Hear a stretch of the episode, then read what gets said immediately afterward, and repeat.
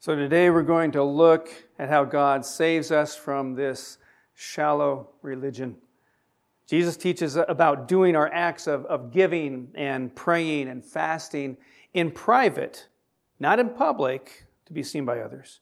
And doing these things in secret rather than out loud is, is important because God is building in us a solid core of self giving love that is, that is not addicted to the approval of others.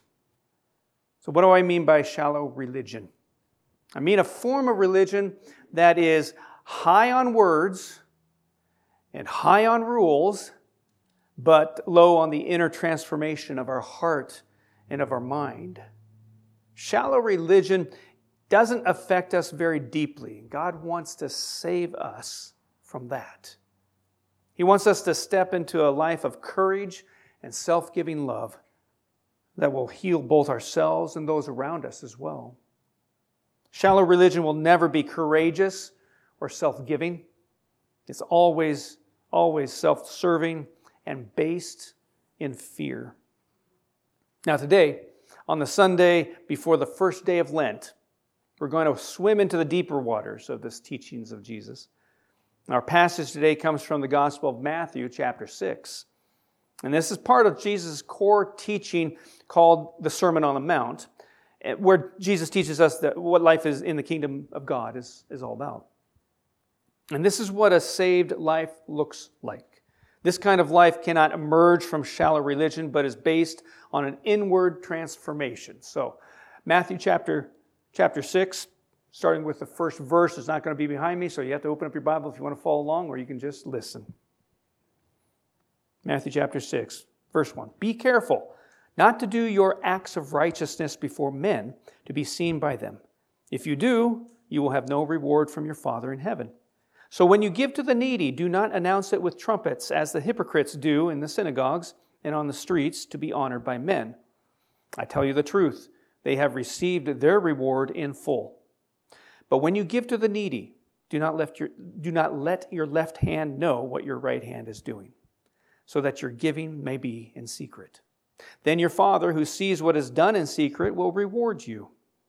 And when you pray, do not be like the hypocrites, for they love to pray standing in the synagogues and on the street corners to be seen by men. I tell you the truth, they have received their reward in full. But when you pray, go, go into your room, close the door, and pray to your Father who is unseen then your Father, who sees what is done in secret, will reward you. Then skip on down to verse 16.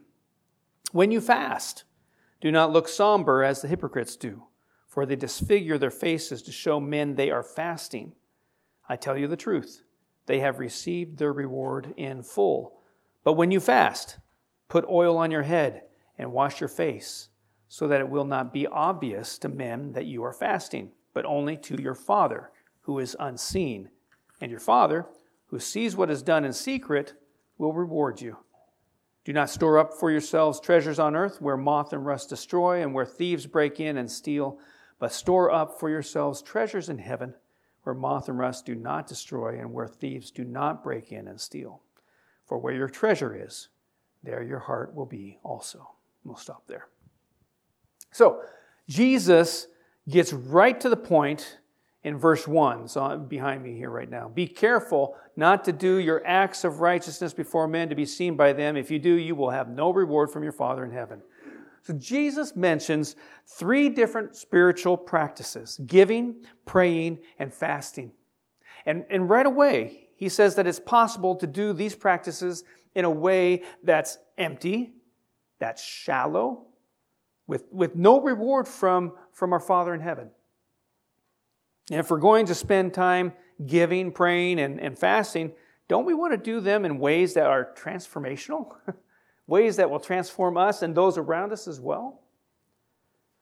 So, since we're heading into Lent, let's look at the practices of giving, praying, and fasting, since they are core routines for all Christ followers. And when done correctly in the right spirit and with the right expectations, they will have a tremendous impact in our relationship with God and our relationship with those around us as well. So it's important to realize that uh, doing, doing spiritual exercises and checking them off our to do list is not the goal here. I, I, know some of you work on lists. I work on lists. I, I love lists. I can check off lists and just feel, I feel productive. This is not where you need to, that's not the goal for this. You, you can't find that as your priority, although that might be the temptation. Because that quickly becomes legalism and doing them for the wrong reasons. That's what shallow religion looks like. I want to give us a way to measure how we're doing in these areas that isn't legalistic and isn't based on shallow religion. So, how can, how can we, we, we move forward over the next 40 days in repentance and reflection, seeking to recalibrate our lives to God's way of living and, and loving? by incorporating giving, praying, and fasting in such a way that isn't legalistic or empty? How can we do that? Well, here's one way I believe a good start for us here. First, I believe we need to, we need to agree that the goal of our practices of giving, praying, and fasting is to grow in self giving love for others. That's how we need to see this and prioritize this and have this goal to grow in self-giving love for others. not to in these 40 days not to grow in knowledge, although that, that's a good thing. Not to grow in information about scripture, of course, also a good thing. And not to have even to have this list and check it off um, our list so that, that we have a sense of accomplishment. Self-giving is another way to say laying down one's life for another. And so when Jesus taught that the whole law can be summarized in the double commandment of loving God and loving our neighbor, this is what he was referring to giving of ourselves and therefore giving ourselves to God and to others. It's self giving. And so when we speak of self giving love, it's a sacrificial kind of love. Why should growing in self giving love be our ultimate goal? Because God's core nature is love. And the top two commandments Jesus gave us were to love God with all our heart, mind, soul, and strength, and to love our neighbor as ourself. When self giving love is our goal, it, it brings focus and clarity to our time with the Lord. and it helps us avoid the goal of a, a, a warm fuzzy that goes away 20 minutes after we say amen or shut our Bibles or leave from here. We interact with people all the time in our lives, which means we have hundreds, if not thousands, chances to put self giving love into practice. So, if we're going to grow in anything over the next 40 days, let's grow in self giving love. So, let's look at these areas Jesus talks about, mentions here one by one. First one, giving. First area is giving. Jesus says, So when you give to the needy, in verse 2, and notice Jesus didn't say, if you give to the needy. He said, when you give to the needy. The understanding is that anyone who is a Christ follower or anyone who is becoming Christ like will be a giver. Now, to be a, to be a giver means the, the giving of, of, of money or food or clothing or your time. Givers give. Maybe you've been on the receiving end of uh, those people. Givers give whatever they have in order to share and strengthen others. Giving isn't limited to money, but it definitely includes it. But giving is important to God because God himself is a giver. Scripture tells us, John 3:16, for God, is, God so loved the world that he gave his one and only son. Luke 12:32, your father is pleased to give you the kingdom. And then in Luke 11, how much more will your Father in heaven give the Holy Spirit to those who ask him? God is a giver. Now, I want to challenge you today. This might be a, a, challenge you might have to think about a little bit more and let it ruminate in your, your mind and heart. If you have an abundance of something in your life, whatever it might be, an abundance means you have more than you need. an abundance of something in your life. God may have given you something that someone else needs. Now, before you think I'm going all communistic on you and socialistic or whatever, I'm not. Check the Bible. we're be giving to other people around us. Could it be your job is to prayerfully channel it where it's needed? So if you have an abundance of something, you could share it with someone else. What do you think of that? If you have an abundance of something in your life money, food, clothing, time, whatever you need to ask yourself why do I have an abundance? Why do I have this? All of a sudden, I got this extra of whatever it might be. I know that whenever that happens to, to Becky and I, I'm always going, okay, why? why do I have more than the, oh, did I make a mistake at the end of the month and I didn't pay all the bills I was supposed to? why do I have more money than at the end? Anyway. Are you storing for winter? What, what are you doing with the abundance? Are you, do you feel secure knowing you have more than you need? Because, you know, it, it can make you feel secure, I suppose. How much food do we throw out and how much money do we waste? what if we approached our abundance differently? What if we decided that an abundance of something is simply God giving us something someone else needs? And He is trusting us to get it there. We're the messengers. We are just stewards of what God wants to provide in someone else's life. I took, uh, some of you know I have, uh, our grandson Ransom is here for the preschool and uh, on Tuesdays and Thursdays. And uh, Katie's leading that and does so wonderful with the, with the kids there. And as we're, we're gathered together, uh, as they're gathered together, they do their things. And at the end, I have the opportunity to take him home to his parents. And so on Tuesdays and Thursdays, that happens. And on uh, this last uh, Thursday, I think it was, took him home, drive up to the driveway, and then here I am looking at their driveway. They have their car there and another car, but they have a third car. And I was like, what's that third car there for? And I, I it looked like this car from uh, Karen's parents, uh, Karen's parents, Amanda's parents, Karen and Todd. and so uh, I thought, oh, are the Schweitz visiting today? And I bring Ransom on up and car seat as well. We'll come on inside and we talk for a little bit. I don't see Karen or Todd around. I'm like, hmm. and then uh, then Zachary finally says, "Hey, you noticed our uh, another car in our driveway?" And I said, "Yes, I did." he said, "Let me tell you about that." Okay. And he said, "There's uh, people at the church that uh, they were." Um, wondering, uh, they had this, this extra car, they didn't know what to do with it, and they came to Zach and Amanda and say, "Hey, could could you use an extra car?" they were like, uh, "Okay." Zach's car, his poor little Honda Civic, is what high school when he got that. Becky's parents gave that to him when he was in high school, and so he's been driving it ever since. And that little thing has uh, done its work, done its job, but it's hanging by a thread right now. And so uh, it, it, spends more time with the mechanics than at home. So here he is. He's, he's, he's got this car that's not running very well. And then here's this family from the church, their church that they attend. They're saying, Hey, we got an extra car. Could you use it? like, yeah. Uh-huh. So they had an abundance of, of this. And they looked to see how they could bless somebody with it. And they did. They just gave the car to them. and so a 2016 Subaru Outback and, and all three of their kids can sit in the, in the, in the seats there, in their car seats in the, in the middle, and uh, they're just, they're blown away. That kind of thing is what I'm talking about. As we have an abundance of something, what is it that God would want you to do with that? And like I said, prayerfully channel that where it needs to go. Prayerfully consider where it needs to go. Be careful with what God gives you. Be a good steward of it. And, uh, and get God's guidance on that. But what an awesome privilege to be given something by God that He trusts you to prayerfully channel to where it's needed most. So, you got something of an abundance. What is it that God would want you to do with that?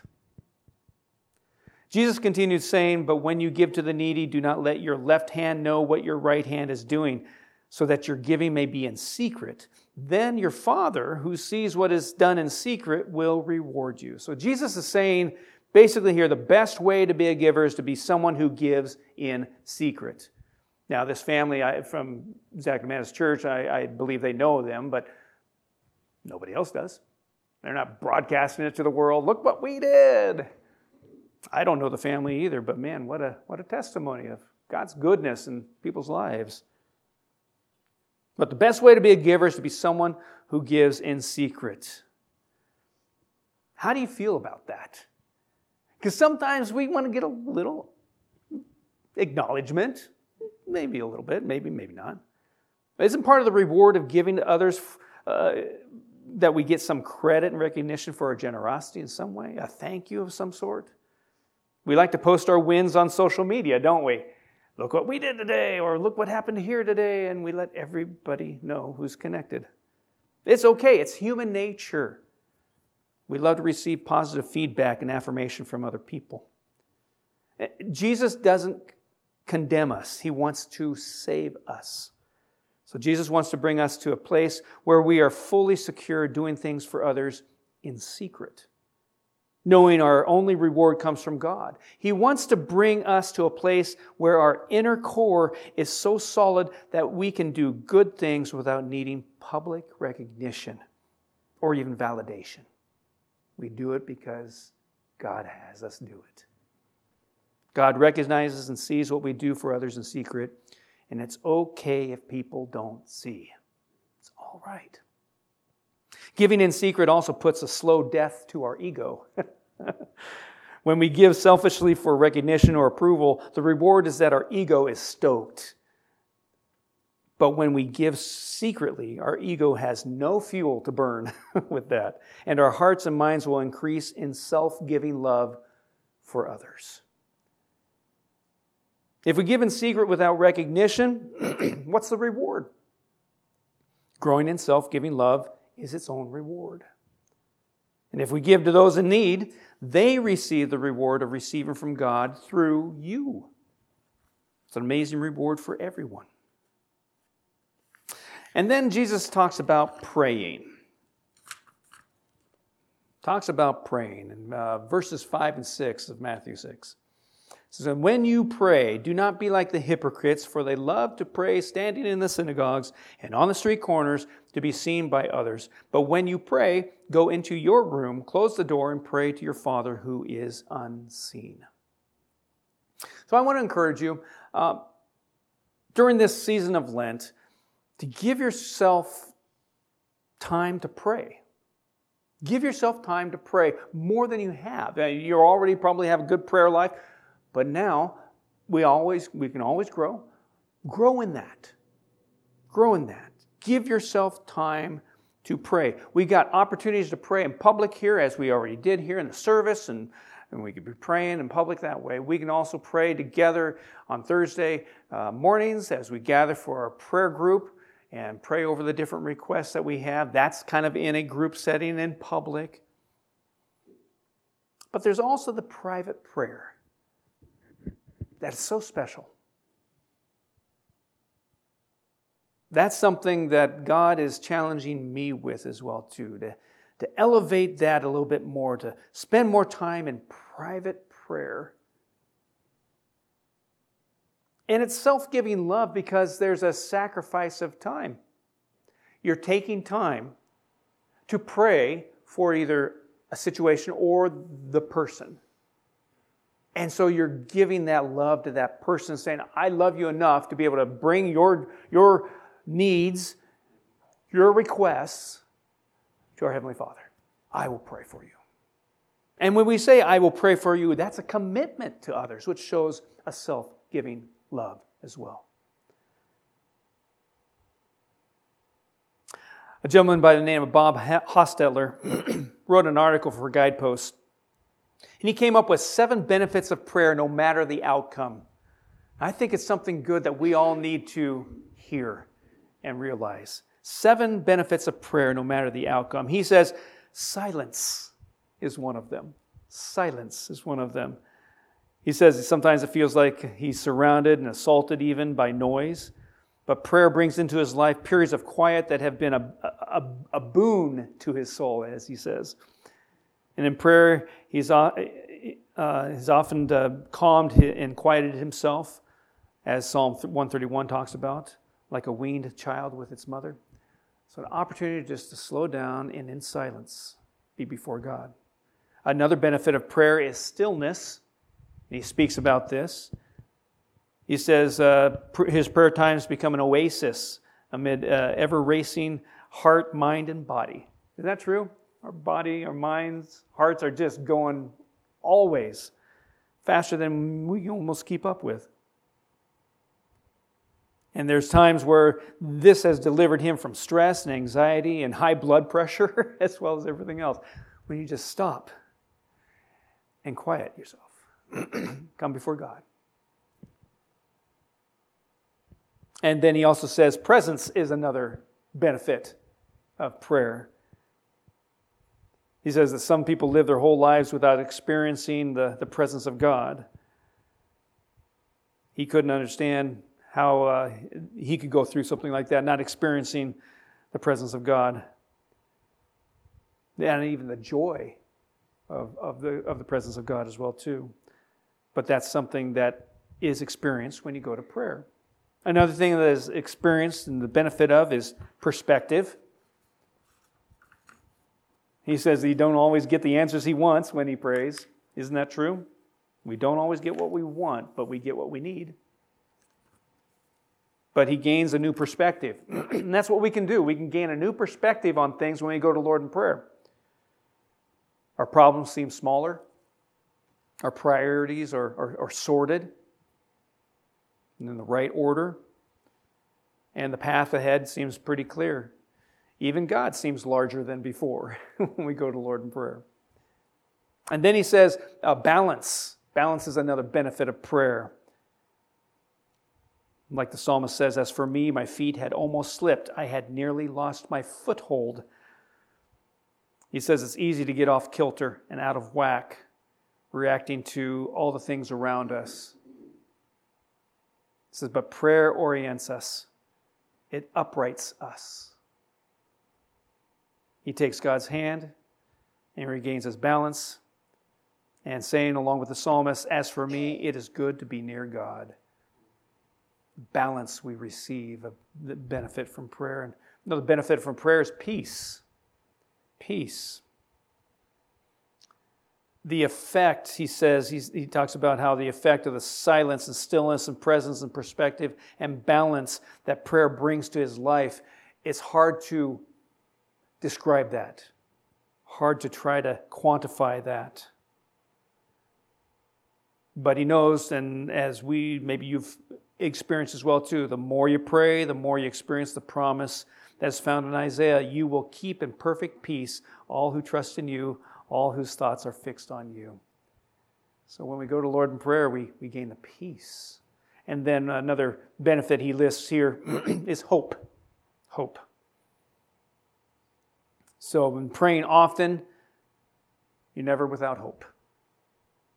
The hope of healing, the hope of deliverance, the hope of blessing and goodness just elevates the soul, helps persevere through whatever storms of life come our way. And even if that hoped for outcome does not happen, does not come to fruition, we're still propped up by the awareness that our good God is working. He's still working, always working, and somehow planning something better. So if it doesn't come about what we prayed for, we just know, okay, God, you know best. You know how to deal with this situation. I trust you. And we have hope because God is a good God.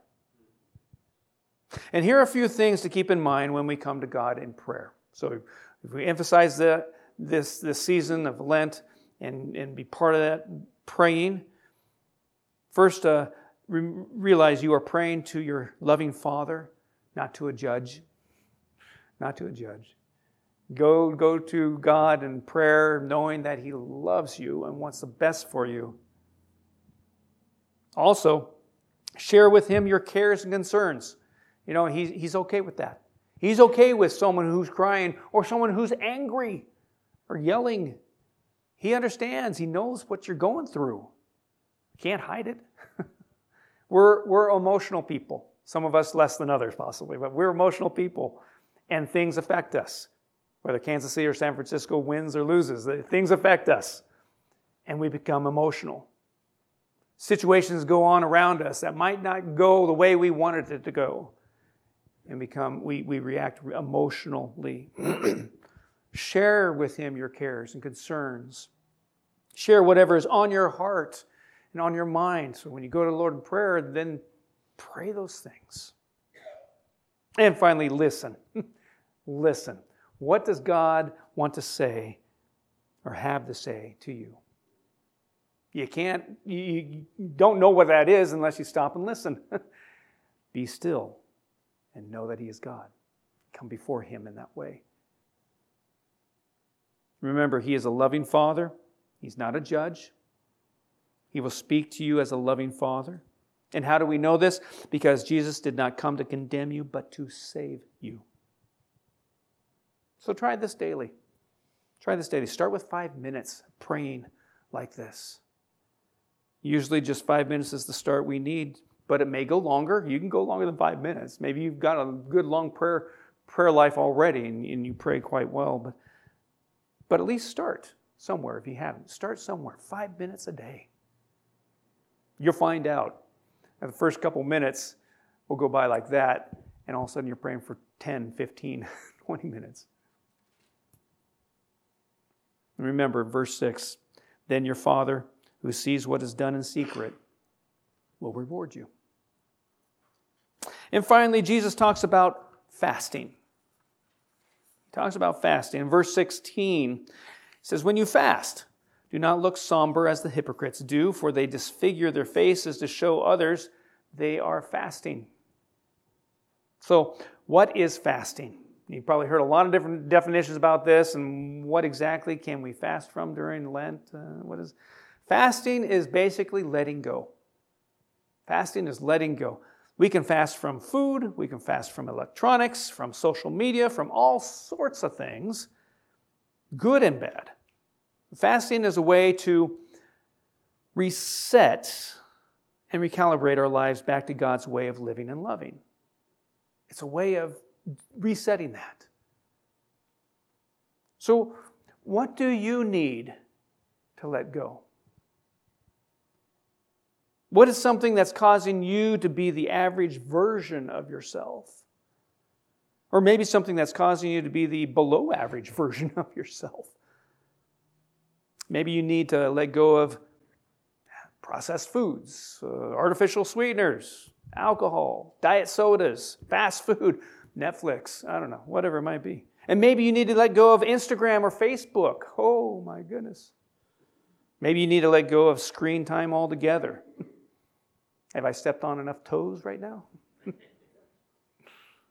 the goal of fasting and letting go is to break addictions, to break impulses and compulsions that harm ourselves. And I'm not saying all these things all of a sudden just harm ourselves, or uh, harm us all, all of a sudden, but they can wear on us and cause problems. Letting go of these, these things gives us more time and space to connect with God and or offer ourselves in self-giving love to other people. Probably the one one thing in life that's the highest commodity is time. And we seem to not have enough of that. Probably because other things are taking our time up. What is it that we can set aside? What can we let go of. Listen to what the book of Isaiah has to say about fasting. Isaiah uh, chapter 58, verses 6 and 7. It said, Is this not the kind of fasting I have chosen? To loose the chains of injustice and untie the cords of the yoke, to set the oppressed free and break every yoke? Is it not to share your food with the hungry and to provide the poor wanderer with shelter? When you see the naked, to clothe them, and not to run away from your own flesh and blood? True fasting. True fasting, God says in Isaiah, is offering ourselves in self giving love to those around us, to those around us, to the oppressed, to the hungry, to the wanderer, to the naked, and even to our own flesh and blood, our family. So, what do you need to let go of this Lenten season? question for all of us to consider as Wednesday comes. Is there something?